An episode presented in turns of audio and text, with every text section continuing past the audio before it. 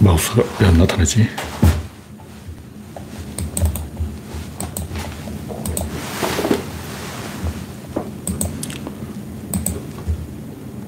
네. 순간 마우스가 사라졌어. 조금 시간을 지체했습니다. 그레이스 박님이 일빠를 끊어주셨습니다 랜디 로저님 반갑습니다. 화면에 이상이 있으면 말씀해 주시기 바랍니다. 현재 구독자는 2670명입니다. 네, 구독자는 늘지도 줄지도 않았습니다. 여러분의 구독과 좋아요는 저에게 큰 힘이 됩니다. 다시 방송 상태를 확인해 보겠습니다. 다시 방송 상태를. 네, 음성이 잘 나오는군요. 네, 어이가 없네님, 이산 글씨학교님 반갑습니다.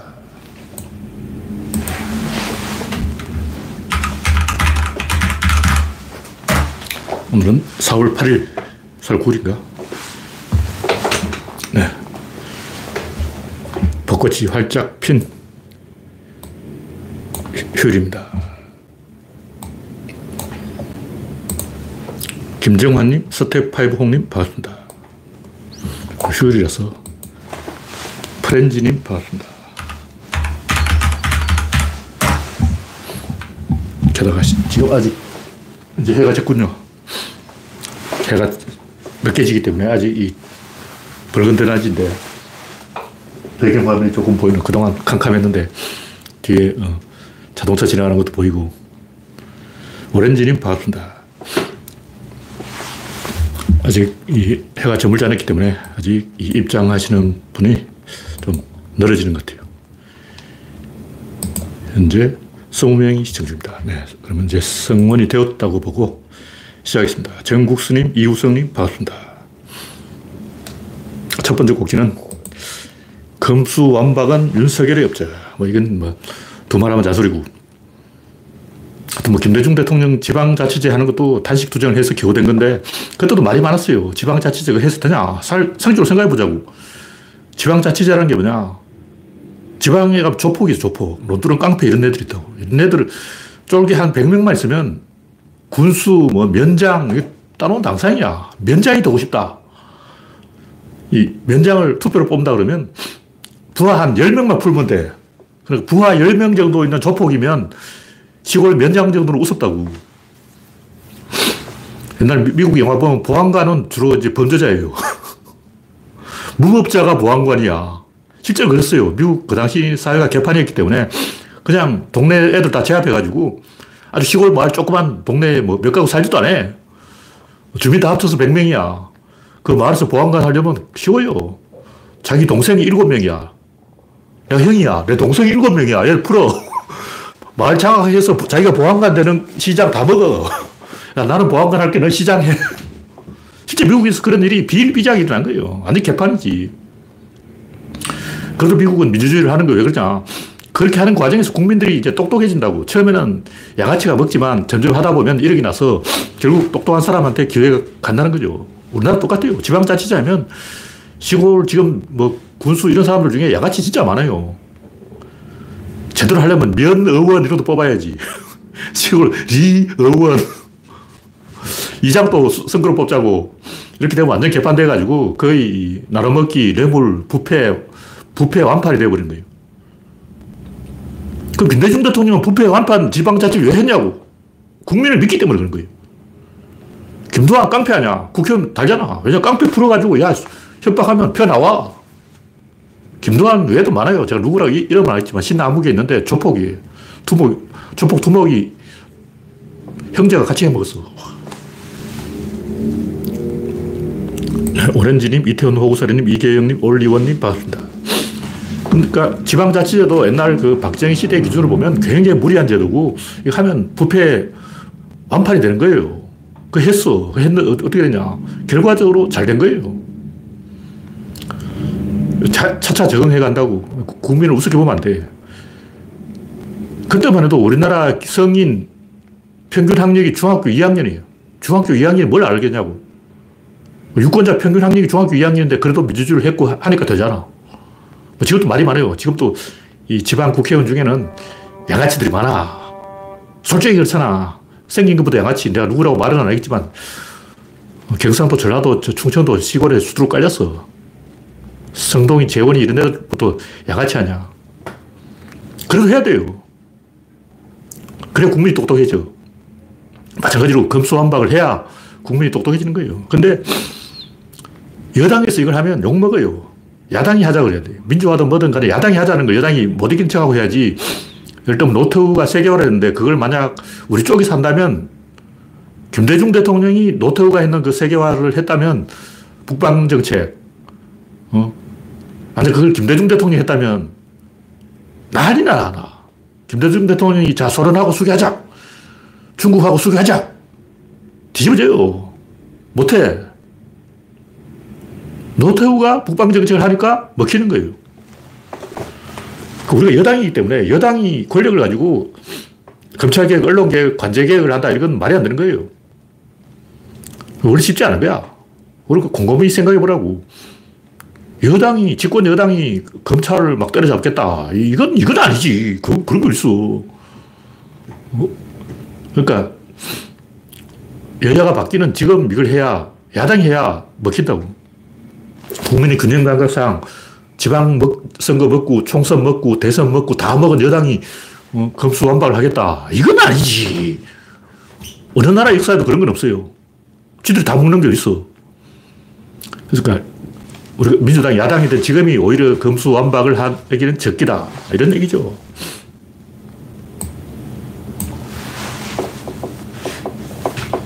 네, 이우성님 반갑습니다. 지방자치제도 순탄하지 않았고 굉장히 위험한 제도예요. 어. 차라리 그 똑똑한 관료들 중에서 임명하는 게 낫지. 어, 양아치, 뭐 조폭 이런 애들 어, 자기 부하들 10명, 20명만 풀면 어, 옛날에 면장 선거까지 했어. 면장 따먹는 건 일도 아니야. 개판돼 버린 거죠. 검수한박도 똑같은 거예요. 해봐야 돼. 처음에는 부작용이 나, 나는 거예요. 홍콩 영화 봐도 경찰이 기소하는데 영화 주인공이 경찰이야. 근데 위에서 높은 경감점 되는 아저씨가 야, 임마, 기소 짝사! 그러면 그 주인공인 검사가 야, 씨발! 그러고 영화 보면 와, 환장하는 게 저런 엉터리 불량 경찰이 막 기소한다고 기소장을 쓰고 있어. 우리나라는 검사가 쓰잖아. 근데 홍콩 영화 보면 그 홍콩 영화 주인공이 경, 경찰인데 영어를 모르는 거예요. 아니, 홍콩에서 경찰인데 영어를 몰라. 영어를 모르는 사람이, 야, 경관, 야, 임마, 너 빨리 기소장 쓰라고 오늘 전제까지 써! 그렇게. 영어를 알아 쓰지. 영어도 모르는 기차, 경찰이 기소장을 쓰고 있어. 와, 홍콩에서 영어 모르면서 경찰하는 거예요. 그 주인공이야. 근데 우리가 기준으로 보면, 이건 말도 안 되는 개판인 거야. 어. 홍콩에서 영어도 모르는 경찰이 무슨 기소장을 쓰고 있냐고. 홍콩에서는 이렇게 일반인도 영어 이름이 다 있어요. 대만도 그렇고. 그러니까 보통 어, 시민들도 영어 이름을 다 갖고 있는 거예요. 이름 두 개야. 근데 경찰이 기소장을 못 쓰는 거야. 영어가 안 돼가지고. 개판이죠. 그런 홍콩 영화 보면, 와, 씨발, 홍콩 기, 경찰이 기소장 쓰는데 검찰이 하는 일을 경찰이 하고 있어. 되겠냐고. 기도 하자는 거죠. 근데 우리도 그런 부작용이 일어나요. 경찰이 기소장 쓰면 개판되어버린 거야. 그런데 그렇게 해야 돼. 그게 민주주의라고. 그래 경찰이 똑똑해지지. 지금처럼 하면 경찰대학이 왜 필요하냐고.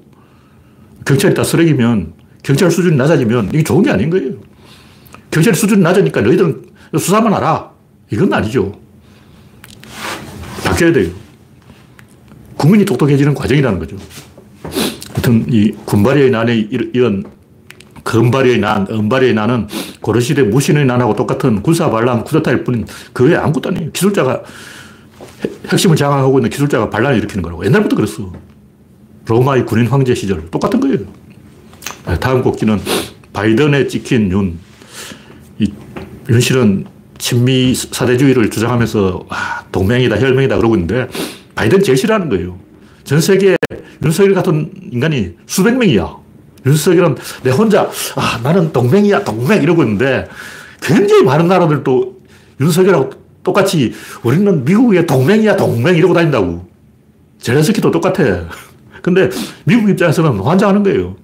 지들은 손 하나도 안 대고 미국한테 우리 대신 전쟁해달라는 거 아니야. 인계철선이란 뭐야? 미군을 희생시켜서 미군을 자동으로 전쟁에 개입하게 만들겠다는 거예요. 북한이 전쟁을 하려면 어떻게든 미군을 죽게 만들어가지고 미군이 화딱지 나서 전쟁을 할 수밖에 없게 만들고 우리는 뒷짐지고 야 미국아 니들이 대신서 바이든아 네가 전쟁해 나는 구경할게 어, 젤렌스키 그러고 있잖아요. 바이든 네가 와서 전쟁해달라고 나는 안 할게 이런다고. 그럼 바이든이 손을 떼잖아요. 바이든이 그런 그 여러 후진국들의 행태를 다 알아요. 미국을 이용해서 손 안 대고 코 풀려는 더러운 행태. 그거 다 안다고. 자주 국방을 해야지 왜 강대국을 이용하려고 그러냐고. 보통 그런 식으로 어, 베트남도 그래. 미국이 돈을 엄청 쏟아부는데 다 어디로 갔냐고. 다 사라졌어. 미국이 개입하면 망하는 거예요. 근데 미국 민주당 그걸 알기 때문에 개입하지 말자. 도움이 안 되더라. 후진국에 돈 쏟아부으니까 그 돈이 다 베트콩한테 넘어가더라. 경험적으로 아는 거예요. 윤수지의 그런 속생각을 바이든이 다 알고 있다고. 그래서 불개입으로 방향을 틀은 거예요. 이게 올바른 행동이에요. 네, 다음 꼭지는 억지 터집 불교계. 뭐 법보신문이 어쩌고저쩌고 뭐 개소를 하고 있는데 그건 문화재도 아니고 그냥 돌에 돌. 아, 절에 주춧돌, 사찰을 방문하면 주춧돌 무시고 밟잖아. 그럼 내가 주춧돌 수백 번 밟았는데 난 뭐야, 그. 난 지옥 가냐? 절에 가면 주춧돌이 굉장히 낮아서 밟게 돼요. 근데 그 주춧돌은 이상한 주춧돌이야. 그는 1960년대 이후 근래 기계로 만든 가짜 주춧돌이 옛날 문화재가 아니라고.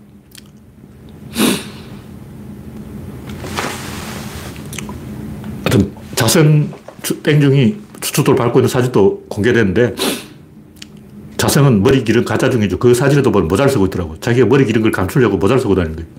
모자 쓰고 있는 중은 이제 다 의심하고, 의심하게 되는 거예요. 하여튼, 이 문재인 대통령이 교황과 여러 번 만나고 카톨릭하고 친하다고 불교가 억지 터집을 잡는 거예요. 그냥 터집 잡고 싶어 터집 잡는 거야. 인간들 다 그래요. 개신교도 마찬가지고, 불교계도 마찬가지고, 불량 권력, 언론, 검찰, 기득권들은 다 한통속이라는 거예요. 원래 그렇게 돼 있어요. 여러분이 그입장가 그렇게 돼요. 그렇게 할 수밖에 없어. 그걸 어쩌라고. 여러분이 만약 큰 스님 돼가지고 뭐 조계종이 종정이다, 뭐 총무원장이다 그렇게 하고 있어봐. 사람들이 와가지고 돈 달라고 매달린다고. 이 주지도 와서 돈 달라고 그러고 저 주지도 와서 돈 달라고 모든 주지들이 제발 돈 좀 그런다고. 그럼 돈을 만들어 와야 될 거 아니야. 그럼 어떻게 만드냐고. 맹박이하고 야합해야 돈을 만들지. 하는 게 그건데. 어. 조계종 총무원장 하는 게 뭐야? 돈 만드는 게 지 일이야. 모든 종, 사설 권력은 부패하게 되어 있는 거예요. 어쩔 수 없어. 네. 다음 곡지는 우러 전쟁의 교훈. 이 전쟁에서 충격적인 것은 뭐 뉴스에 계속 나오고 있지만 굉장히 많은 언론인들이, 지식인들이 우크라이나가 이길 줄 몰랐다. 개소리 하고 지금도 그러고 있어. 지금도 좀 똑똑하다는 양반들, 특히 좌파들이 개소리 하고 있어. 이것은 푸틴의 노림수였다. 푸틴의 전략은 그, 우크라이나를 파괴하는 것이었다. 개소리 하고 있는데 그게 전형적인 인지부조화죠. 푸틴이 전쟁을 한 거는 우크라이나 사흘 안에 항복할 줄 알고 전쟁한 거예요. 일본이 중국에 선전포고 할 때도 천황한테 전쟁을 하겠다 그러고 천황이 야 언제 끝나냐 그래 3개월 안에 끝납니다 8년 끈거 아니에요 일본이 미국을 침략할 때도 어, 진주만을 공격할 때도 손쉽게 손 안 대고 코 풀기로 이긴다 다그 소리 치고 갔다고 다 이긴다고 믿고 간 거야 어. 히틀러가 러시아를 침략할 때도 소련을 침략할 때도 3개월 안에 끝난다 그래서 겨울 동계 피복을 준비를 안 했어요. 동계 어복을 준비 안 했고 군복이 여름 군복을 입고 와서 얼어 죽었어. 겨울 파카를 안 갖다 줬다고. 왜냐? 9월달까지 끝날 테니까. 3개월 어, 안에 끝, 전쟁이 끝난다고 믿은 거예요. 근데 왜 이렇게 어, 오래 가냐고. 6.25도 마찬가지예요. 김일성이 사흘 안에 끝난 줄 알았어. 서울만 딱 점령하고 있으면 남한 각지에서 어, 공산당들이 데모를 해가지고 저절로 무너지고 이승만을 일본으로 튀고 손안 들고 코풀 죽이지 뭐. 그 이승만이 벌써 기차 타고 막 대전으로 내빼고 부산으로 내빼고 제주도로 가려고 보따리 사고 야, 이승만을 제주도로 보내면 그 게임 끝이잖아. 일본에 망명 정부 만든다고 지금 이승만이 다 계획해놨다고. 사흘 안에 끝날 줄 알고 전쟁한 거예요. 그러니까 푸틴이 사흘 안에 끝난다고 착각한 거는 충분히 그럴 수 있는 그 정도 나이가 들고 독재자가 되면 다 그렇게 돼요. 인간이 호르몬이 그런 호르몬이 나오는 거야. 수컷 침팬지 호르몬이 나온다고. 이상해지는 거예요. 근데 제가 문제 삼는 게 뭐냐면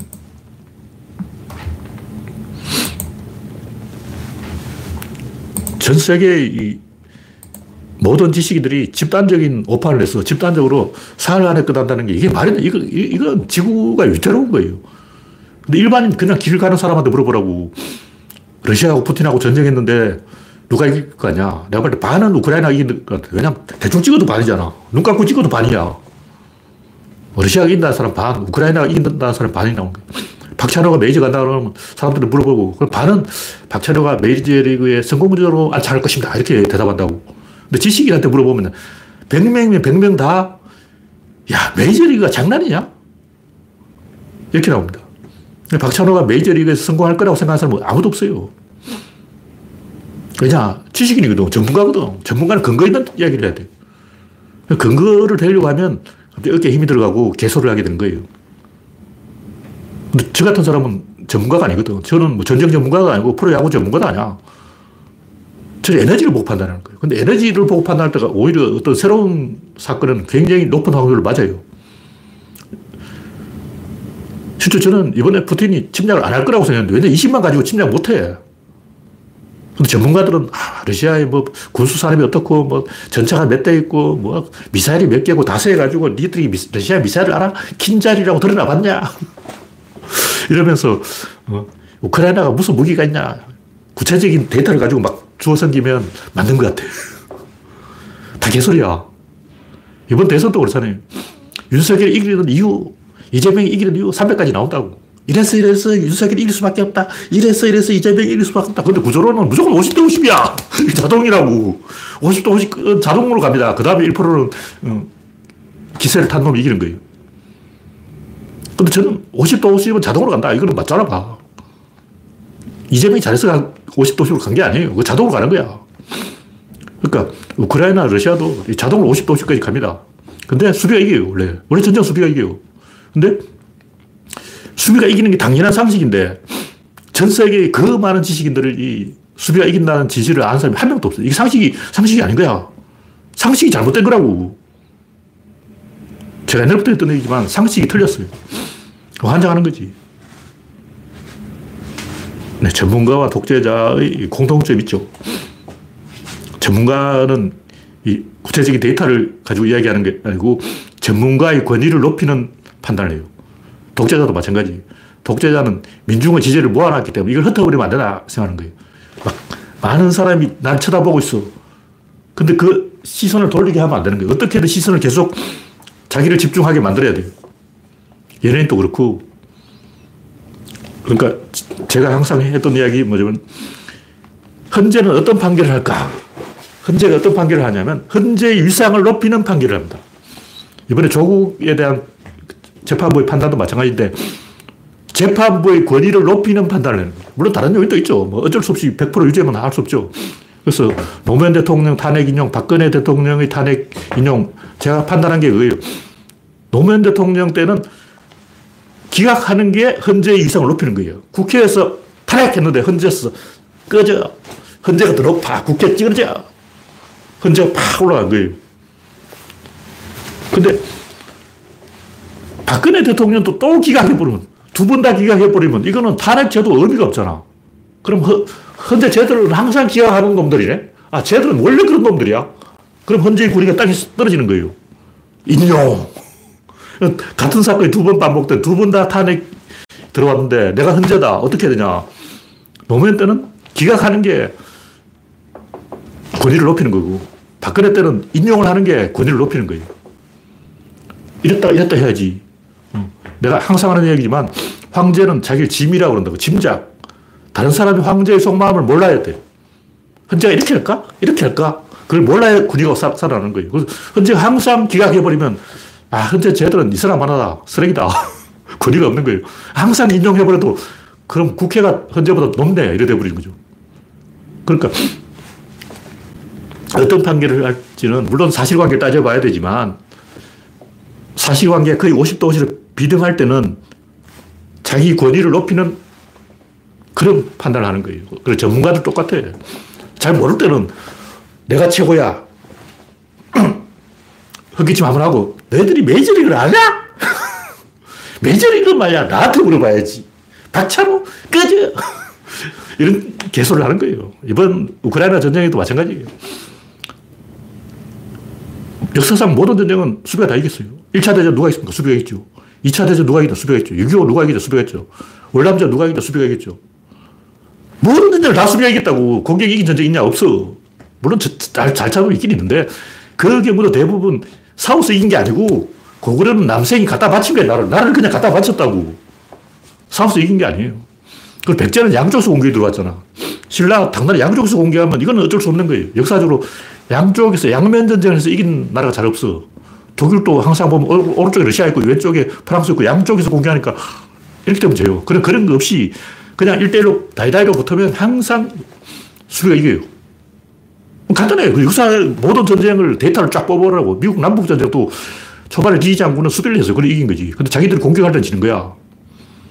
그래서 하나하나 전투를 다 뜯어보면 거의 대부분 한 90%는 수비가 이깁니다.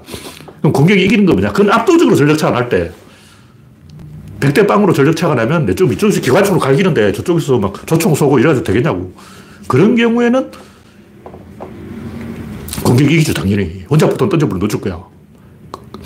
근데 제가 사르우 전투 이야기를 하는데 그때 조선군은 조총이 3천자로 있었는데 조총 3천자로면 세계 정복도 가능해요.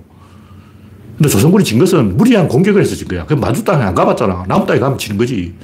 조선군은 그때 이틀을 굶었어요. 근데 명나라하고 자, 연합작전이 다 깨졌어. 원래 조선군 주력을 명나라가 보호하게 되고 조선군은 어떻게 저쪽에서 기병 돌격을 할때 일제 사격으로 기병 돌격만 막아달라. 이렇게 작전을 다 짜놨다고. 근데 틀어진 거야. 그건 이제 적지에서 싸워서 그런 거고, 다시 말해서 조명 연합군이 공격을 해서 그런 거고, 만약 수비를 했다면 이길 수 있었어요. 청나라가 강하다. 천번의 말씀. 광해군이 삽질해서 강하게 만들어준 거예요. 유목민은 명성을 떨치면 다 이기는 거예요. 명성을 만들어줬다. 누가 광해군이. 왜 광해군은 그랬을까? 만약 조선군이 조총부대가 가서 누라치를 다 잡아버리고 다 이겨버리면 어떻게 되냐. 위화도 해군, 선조 임금은 이순신 장군이 그냥 있어보다 영웅이 돼가지고 선조가 이렇게 되고 이순신 장군이 왕 되는 거예요. 그런 상황이라고. 위화도 해군, 이순신 해군 해버린 거야. 만약 이순신 장군이 노량에서 안 죽었다. 왕 되는 거예요. 광해군은 무장을 보내지도 않고 문관을 보내가지고 싸울 생각이 없었던 거예요. 왜 그러냐. 위화도 해군하면 어쩌려고. 초총수 3천 명 데리고 가면 조선 정복이 충분히 가능해요. 그러니까 불안해서 야, 대충 싸우는 신용만 하고 와라. 그렇게 한 거죠. 이런 식으로 하니까 지는 거라고. 그런 삽질 말고 정면으로 다이다이로 붙으면 100% 무조건 수비가 이겨요. 뭐 이령대전, 적벽대전, 관도대전 다 수비가 이긴 거 아니야. 항상 공격하는 쪽이 진다고.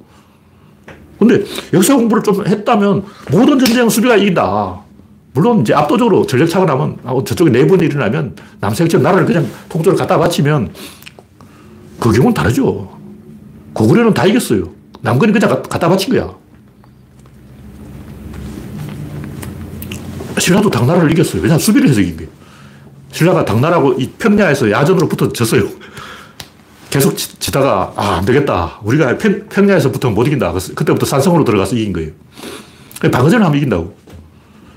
근데 이거는 상식인데 전 세계의 그 많은 지식 중에 모든 전쟁은 당연히 방어전에 이긴다 하는 이런 기본적인 어, 초등학생도 알 만한 역사적 읽어보라고 다 방어한 놈 이겼어.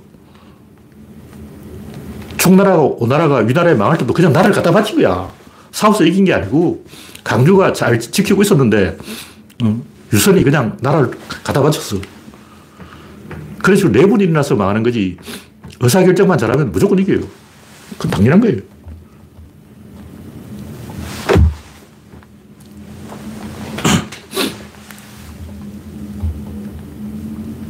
뭐 여러 가지 이유가 있는데 제가 우크라이나 이긴다고 본 것은 러시아가 우크라이나를 이기려면 200만을 동원해야 돼요. 일단 전투병력만 60, 60 만이 필요하고 그 지원병력이 또 300만 있어야 돼요. 임진왜란 때 일본군이 100만 동원했어요. 그 중에 50만은 진군이고 그 중에 50만은 일본 내부에서 동원되고 그 중에 15만이 바다를 걷는 거예요. 그것도 배에서 배, 노전 사람 그 빠진 거 아니야. 그 사람 숫자까지 다 더해봐. 100만 대군이에요. 왜 그러냐. 토토미 이도시가 50만 병력을 동원했어. 그럼 50만 병력을 다 조선에 때려박았다. 그놈들이 유화도 해군을 해서 일본을 버리쳐버리면 어쩔 거야? 토토비가 이렇게 되는 거예요. 그러니까 일단 50만을 동원하고 그 중에 15만을 보내고 나머지 35만으로 저 새끼들이 유화도 해군하냐 그걸 감시하는 거예요. 그 지원병력이라는 게 뭐냐면 실제로는 감시병이야. 이 이성계가 유화도 해군할 때 5만을 가지고 동원했는데 실제 최영 장군이 동원한 병력은 20만입니다. 그 20만 나머지 15만 어디 가냐면 그 서부 각지 성벽에 진군한다고 성마다 틀어박혀 있었던 거예요. 최영이 20만을 동원한 거야. 그 20만을 이성계는 다 주냐 아니죠. 그 중에 15만은 이성계, 최영이 갖고 있고 나머지 5만만 이성계한테 준 거예요. 그것도 이성계가 또 다 먹어버리면 위험하니까 2만 5천씩 나눠가지고 이성계한테 실제로 2만 5천밖에 안 줬어. 그러니까 그 최영의 이성계가 유화도 해군을 맡게 되어 있는 사람들이 그 한데 모여있지 않고 다 성이 흩어져 있는 거야. 근데 이성계가 새끼로 와가지고 개성을 점령해버리니까, 어, 어디 갔지? 이성계 어디 갔지? 이러, 이러다 뭐 벌써 개성이 점령당해버린 거예요. 다 그 이유가 있다고. 수나라가 고구려를 침략할 때도 300만을 동원했어요. 그 중에 100만을 전투부대로 투입하고 그 100만 중에 다시 정예 30만을 평양서까지 보내고 이런 식으로 가는 거예요. 항상 3분의 1씩 보내요. 그러니까 이번에 러시아가 15만을 투입했는데 15만을 투입하면 러시아 안에서는 최소한 50만이 동원돼야 돼요. 근데 20만 가지고 무슨 전쟁을 한다는 거야. 이게 말이 안 되는 거예요. 초당수도 계산이 나오는 거지. 뭐 전투기가 또 꼬면 신무기가 또 다 개소리야. 모든 무기는 방어에 유리해요. 미사일이든 그 아무리 쏴봤자 그 허공에 쏘는 건 아무 의미가 없어요. 민간인이나 죽이지. 전투병력을 죽이려면 전투병력 다 땅굴 속에 숨어 있는데 참호 속에 숨어 있는 병사를 어떻게 죽여? 그럼 결국 전차를 밀어내야 되고 전차 무용도는 이거는 옛날부터 나온 얘기예요. 지금은 전차, 대전차 무기가 너무 발달해서 전차는 아무짝에 쓸모가 없어. 전차를 왜 동원하냐면 전차 외에 무기가 없어, 이제. 어차피 보병은 들어가야 되고 보병을 밀어넣으려면 전차 외에는 다른 무기가 없기 때문에 어쩔 수 없이 전차를 쓰는 거지 전차로 전쟁을 못 이겨요. 국군도 굉장히 많은 뭐 전차 이런 거 갖고 있는데 아무짝에 쓸모없어. 전쟁 못 해요, 그럼. 하여튼 제가 하는 얘기는 전 인류가 굉장히 위험한 상황에 처해 있다. 그런 얘기예요.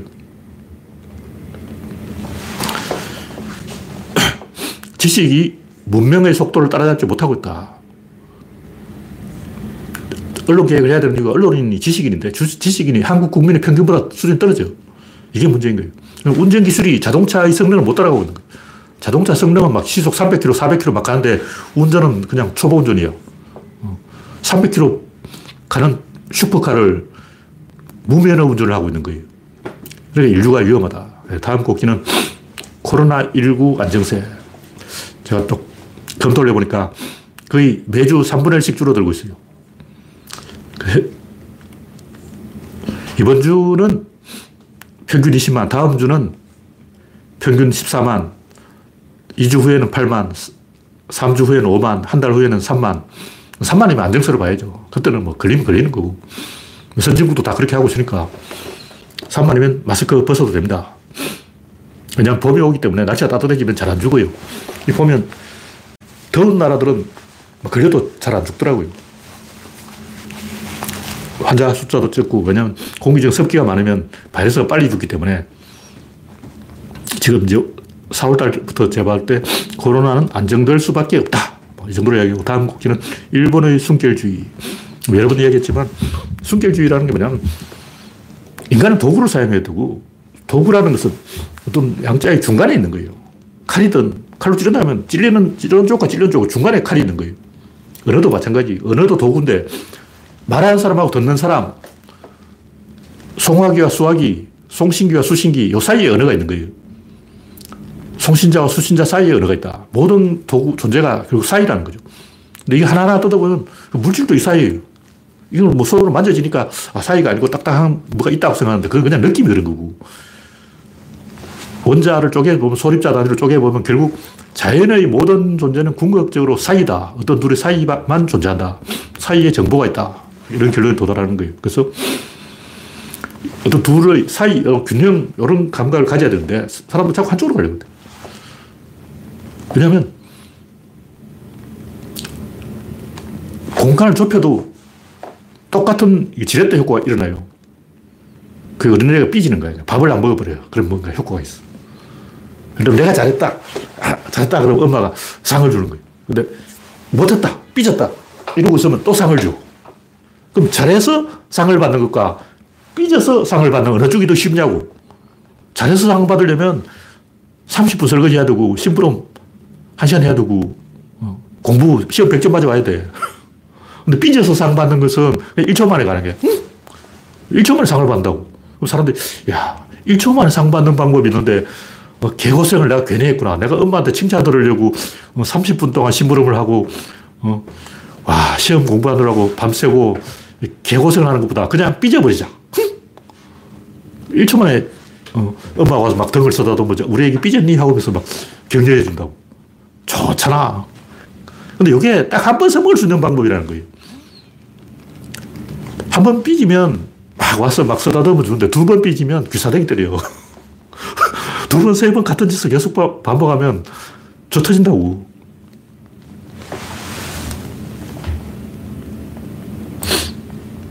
네.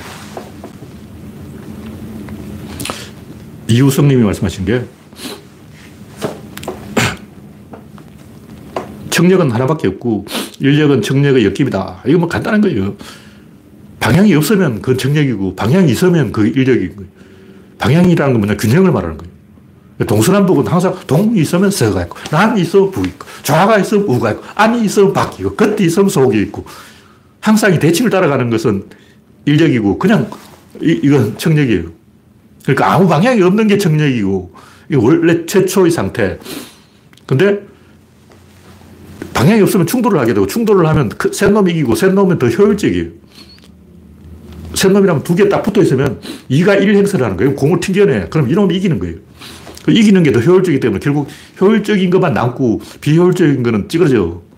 그래서 결국 점점 인력으로 바뀌는 거예요. 가만 놔두면 점점 인력으로 바뀌어요. 그 앞에 연못이 있는데 보람에 오는 연못이 있어요. 연못에 가서 올챙이를 관찰해 보라고. 첫날은 올챙이들이 깨구리 안에서 딱 튀어나왔어요. 그런데 올챙이들이 짐버 들어가는 거야. 사방으로 막 어떤 놈이 들어가 있구나. 뒤죽박죽 나는 거야. 근데 제가 이제 며칠 지났어요. 딱 보면 올챙이들 전부 한 방향으로 가. 과학적으로 증명을 할 수 있어요. 내 말이 의심스럽다. 김동들 쟤 무슨 소리 한다. 이해가 안 된다. 올챙이를 관찰해보라고. 내가 다 봤어. 메뚜기도 똑같은데 메뚜기가 처음에는 지 마음대로 가는 거예요. 근데 1m 안에 30마리가 들어있으면 스트레스를 받아요, 메뚜기가. 그때부터 호르몬이 바뀌면서 날개가 길어지면서 몸이 날씬해지면서 날아가는 거예요. 그래서 저, 전체가 일제히 한 방향으로 간다고. 왜냐? 충돌해버리면 대가리 깨진다고. 죽는단 말이에요. 그러니까 결국 한 방향으로 갈 수밖에 없어요. 태풍이라든가 이런 것도 마찬가지. 우주가 처음에는 은하가 만들어질 때는 사방으로 가는 거야. 그냥 막 박는 거라고. 근데 막 박다 보면 태양, 지구, 목성, 토성 이렇게 큰 놈이 남고 나머지는 다 없어지는 거예요. 그래서 결국은 돌게 돼. 왜 태풍이 돌게 될까? 처음에는 팽창이. 왜냐면 태양이 내려 쪼이면 브라운 운동, 공기 입자가 막 난리 치다가 결국 이렇게 돌게 돼요. 그게 궁금하다. 진짜 도냐? 왜 막 지 마음대로 움직이는데 그게 인력이 돼서 회전을 하냐? 그거 궁금하면 수도꼭지에 물을 딱 틀어놓고 수압을 딱 조절하면서 조절해버려. 그럼 처음에는 물이 점점 좁아져요. 왜냐하면 속도 빨라지니까 물이 슉 좁아지다가 여기 딱 충돌하는 거예요. 그 회전을 하기 시작하는 거예요. 그 회전을 잘 안 한다. 그럼 손목으로 탁 튕겨봐. 내가 실험을 다 해봤어요. 수도꼭지를 틀어놓고 약하게 틀어야 돼. 너무 세게 틀면 안 되고. 손꼭지를 탁 치면 회전을 시작하는 거예요. 아무도 안 치고 있잖아. 바람이 불어서 저를 회전한다고. 바람이 불거나 뭐 새가 날아가거나 모기가 앉거나 어떻게든 결국 어떤 충격이 가해져서 짠 하고 그때부터 회전을 하기 시작합니다. 그럼 회전을 하면 더 속도가 빨라져요. 그럼 가속적으로 회전을 해요. 소용돌이가 만들어서 슉 올라가는 게 뱀이 또알을 틀듯이 슉 올라가는 게 보여요. 그러니까 수돗물이 밑으로 내려올수록 속도가 빨라지면서 여기 딱 충돌하는 꼭지점에서 회전을 시작하는데 여기 회전 이 나선이 쫙 올라가는 게 다 보인다고. 그게 청력 인력으로 바뀌는 지점이에요. 그걸 볼 수가 있어. 뭐 실험해 보면 된다고. 과학자들이 이걸 말을 안 해줘서 제가 이야기하는데 제가 다 실험을 하고 관찰을 한 거예요. 그냥 하는 게 아니야. 청력 인력으로 바뀌는 건다 관찰할 수 있다. 결론은 일본의 쇠국기는 섬이기 때문에 한 방향으로 갈 수밖에 없어요. 두 방향 찾을 려도 없어. 굳이 말하면 이제 관동과 관서 이렇게 나눠가지고 옛날에 이제 조슈아 사점마가 육군과 해군 하나씩 갈라먹고 일본 안에서 어떻게 대칭을 만들려고 해보는데 잘 안 돼요. 일본은 섬이기 때문에 그 내부에서 대칭 만들기가 쉬운 게 아니에요. 제주도는 어떻게 하냐면 제주도 안에서 바닷가 사람하고 그 안쪽 사람이 서로 대칭을 해가지고 너희들은 바닷가 놈이냐? 바닷가 놈하고 결합도네. 그 작은 제주도 안에서 저 바닷가 놈들하고 우리 농사 짓는 농부들하고 같을 수가 있나? 우리는 농민, 쟤들은 어민, 어민은 불교 신자들은 이제 지옥 갈 놈, 불교 신자들은 생명을 죽이면 안 되기 때문에 우리는 절에 가서 불공을 드리는데 저놈들은 물고기 잡아먹고 저놈들 틀림이 지옥 갈 때야. 결혼 안 해. 같은 제주도 안에서 그렇게 분열이 일어나는 거예요. 항상 그렇게 대칭을 만들게 돼 있어요. 근데 세상은 항상 대칭을 만들게 되는데 문제는 대칭을 안 만들고도 자기 팔을 자르면 대칭 효과를 난다는 거죠. 인간은 어떻게든 대칭을 만들어. 근데 자기 다리를 자르고 자기 목을 찔러도 대칭 효과가 있기 때문에 그런 투행 행동을 반드시 합니다. 윤석열 찍은 것도 민주당이 너무 세. 지방선거 먹고 총선 먹고 대선 먹고 다 먹어버리고 검수 완박 언론 조지고 검찰 조지고 와 이건 민주당 독재다. 이게 브레이크를 달아야지. 여러분이 국민 입장에서 중도적인 국민 입장에서 아무것도 모르는 그냥 어, 아는 것도 없고 그냥 일반 국민이라고 치고 딱 생각해봐. 야 민주당 저 새끼들 저거 180석 먹고 기고만장해서 미쳤네 이런, 이런다고. 당연한 거예요. 우리는 좀 아니까 아 민주당 편을 들지만 좀 모르는 사람 입장에서 생각해보면 당연히 윤석열 찍어야지. 어, 민주당 저들이 지방선거 총선 다 먹고 대통령도 먹고 검찰 다 때려잡고 언론도 다 때려잡고 이제 독재하는구나 이렇게 생각하는 거는 굉장히 자연스러운 균형 감각이라고. 결국 제가 하는 얘기는 순혈주의, 순결주의 어떤 한 방향으로 계속 가자. 이 지식인들이 전배 특허로 먹는 수법인데 굉장히 위험한 거예요. 칸트 이성부터 뭐 성찰, 진정성, 생태, 유기농 뭐 전부 개소리야. 인간을 외통수로 몰아서 조지려는 거예요. 그런 짓을 왜 하냐? 한쪽 구석으로 모르면 그 안에 또 다른 지렛대가 만들어지기 때문에 그런 짓을 하는 거예요. 근데 그럴 때마다 팔을 다시 잘라야 돼. 자기 팔을 다리 다 자르고 이제 죽는 거예요. 건두소주도 그렇잖아요. 하다 보면 코너에 몰린다. 왜냐? 등 뒤는 안전하거든. 코너에 밧줄이 있으니까 로프가 있기 때문에 여기서 주먹이 날라오지는 않는다. 그리고 앞만 막으면 딱 돼. 앞, 앞은 카버링을 하면 되고 이쪽은 로프가 막아준다. 그럼 완벽하잖아. 그러다가 이제 죽는 거예요. 코너에 몰렸다 하면 이제 뒤지게 만든 거지. 잠시 행복해지려다가 영원히 불행해지는 거예요. 그래서 결론 이 우주는 지렛대에 작동하는데 자기 팔을 자르면 지렛대가 생기기 때문에 그게 먹히는 전략이다. 그래서 계속 외통수로 가다가 죽는다. 그런 전략을 누가 쓰냐면 정의당이 쓰고 있는 거예요. 정의당이 순결주의 정당이죠. 정의당은 여당이 될 생각이 없기 때문에 정권을 잡을 집권에 대한 생각이 없기 때문에 그럴 수 있는 거예요. 어차피 자기들 집권 안 할 건데 뭐 상관없죠. 네, 다음 곡기는 파키아오의 도전. 네, 오늘 시간 좀 잡아먹기 때문에 간단하게 이야기하면 부패가 원인이다. 어, 틀린 건 아니에요. 근데 부패 타령하는 것도 개소리야. 급히단 부패래. 진실 이야기해야지. 필리핀은 70여 명의 귀족들이 국토를 나눠 먹고 있는 거예요. 그 고려 시대와 똑같아. 고려 귀족 정치하고 똑같은 거예요. 70개의 가문이 있어. 가문 정치를 하는 거예요. 마르코스라든가 뭐 저 다 똑같아. 누가 대통령이든 필리핀은 결국 지금 두테르테도 귀족 가문이에요. 계속 귀족과 귀족이 돌려먹기를 하는 거예요. 이런 본질을 이야기해야지. 비급하게 말이야. 박해하가 이게 다 부패 때문이다. 이런 건 부패는 결과예요. 왜 부패했냐? 국가가 덜 만들어졌기 때문에 부패한 거예요. 시민 세력이 성장하지 못했기 때문에 부패한 거라고. 그 이유가 뭐냐? 건국 주체가 없어. 필리핀 누가 만들었냐고. 필리핀은 건국한 주체가 없는 거예요. 필리핀은 열강한 식민지로 스페인 식민지하다가 그냥 미국이 식민지하다가 일본이 먹었다가 스페인이 먹다가 버린 껌을 일본이, 아 미국이 주었다가 먹다가 다시 일본한테 토스하고 그 어부지리로 국가가 만들어진 거예요. 국가 주체가 없는 거야. 필리핀은 제일 먼저 해야 될 일은 70명의 귀족을 때려 죽이는 일이라고. 그래 국가가 만들어져. 아직 국가가 아니야. 그냥 부족연합이지. 70부족 동맹 이런, 이런 거라고. 아랍 에미레이트 이런 거 똑같잖아. 음, 아랍에미레이트라는 게 뭐냐고. 족장 연맹 이런 거라고. 네, 필리핀 국가 아니고 필리핀 족장 동맹 이런 거라고. 근데 무슨 뭐 얼어 죽을 부패야. 족장을 다 때려 죽여야지.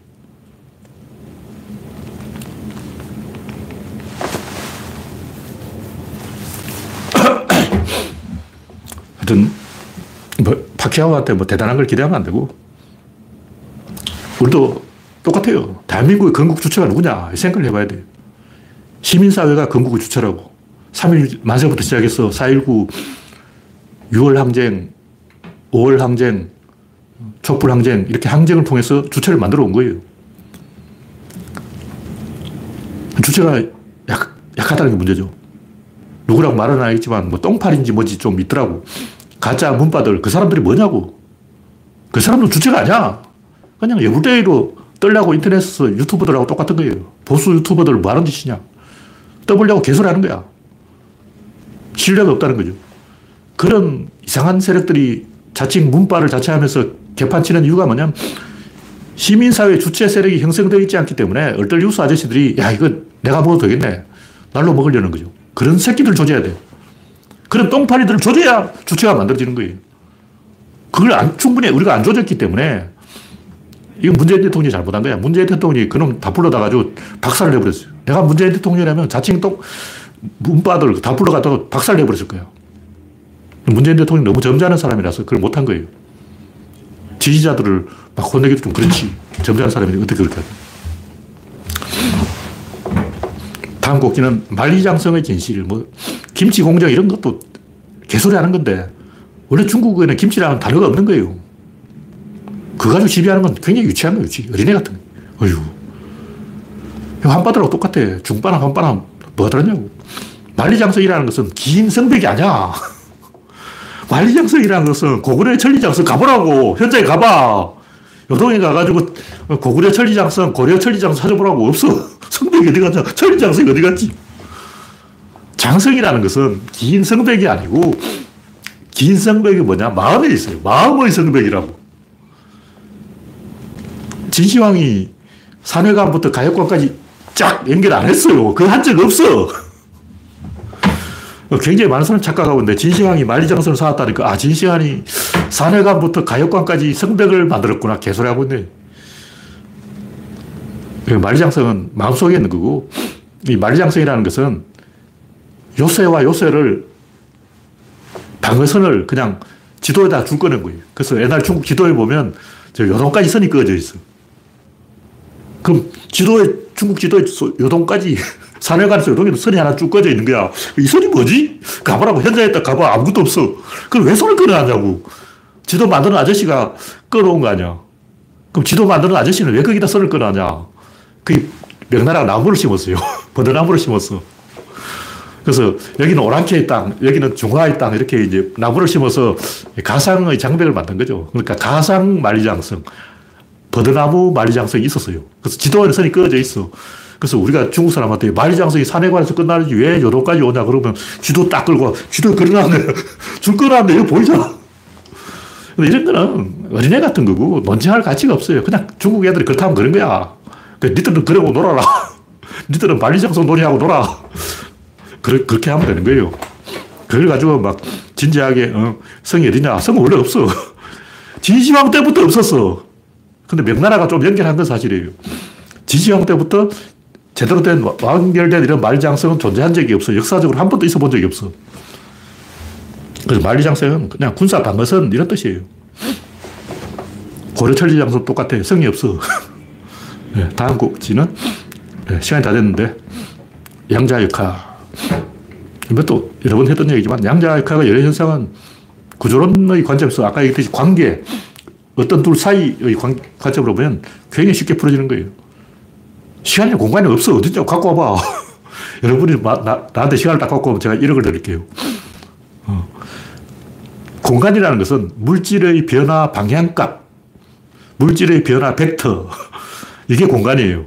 그럼 시간이란 뭐냐? 물질의 변화 순서값, 이게 시간이에요. 그건 뭐냐면 인간이 그걸 측정하려고 하니까 간이란, 간이라는 게뭐 자의 눈금이에요. 그러니까 시간이라는 것은 변화 순서 눈금, 공간이라서 변화 방향 눈금. 변화 방향이 어떤 방법으로 일어나 그 눈금이지. 공간에 시간에는 그 자연은 없고 그 뭐가 있냐 물질이 있는 거예요. 물질이 공간이 있고 없고 시간이 없어. 근데 양자역학의 여러 현상들도 결국 같은 원리로 존재가 곧 관계라는 사실을 알면 자연스럽게 해소가 되는 거예요. 그래서 제가 볼 때 이런 이야기가 헷갈린 이유가 괜히 스레딩거의 고양이 이런 말 지어내서 더 헷갈려. 그것 때문에 더 오해를 하는 거야. 실제로 뭐 그, 그런, 음, 중첩된 그런 게 있는 줄 착각한다고.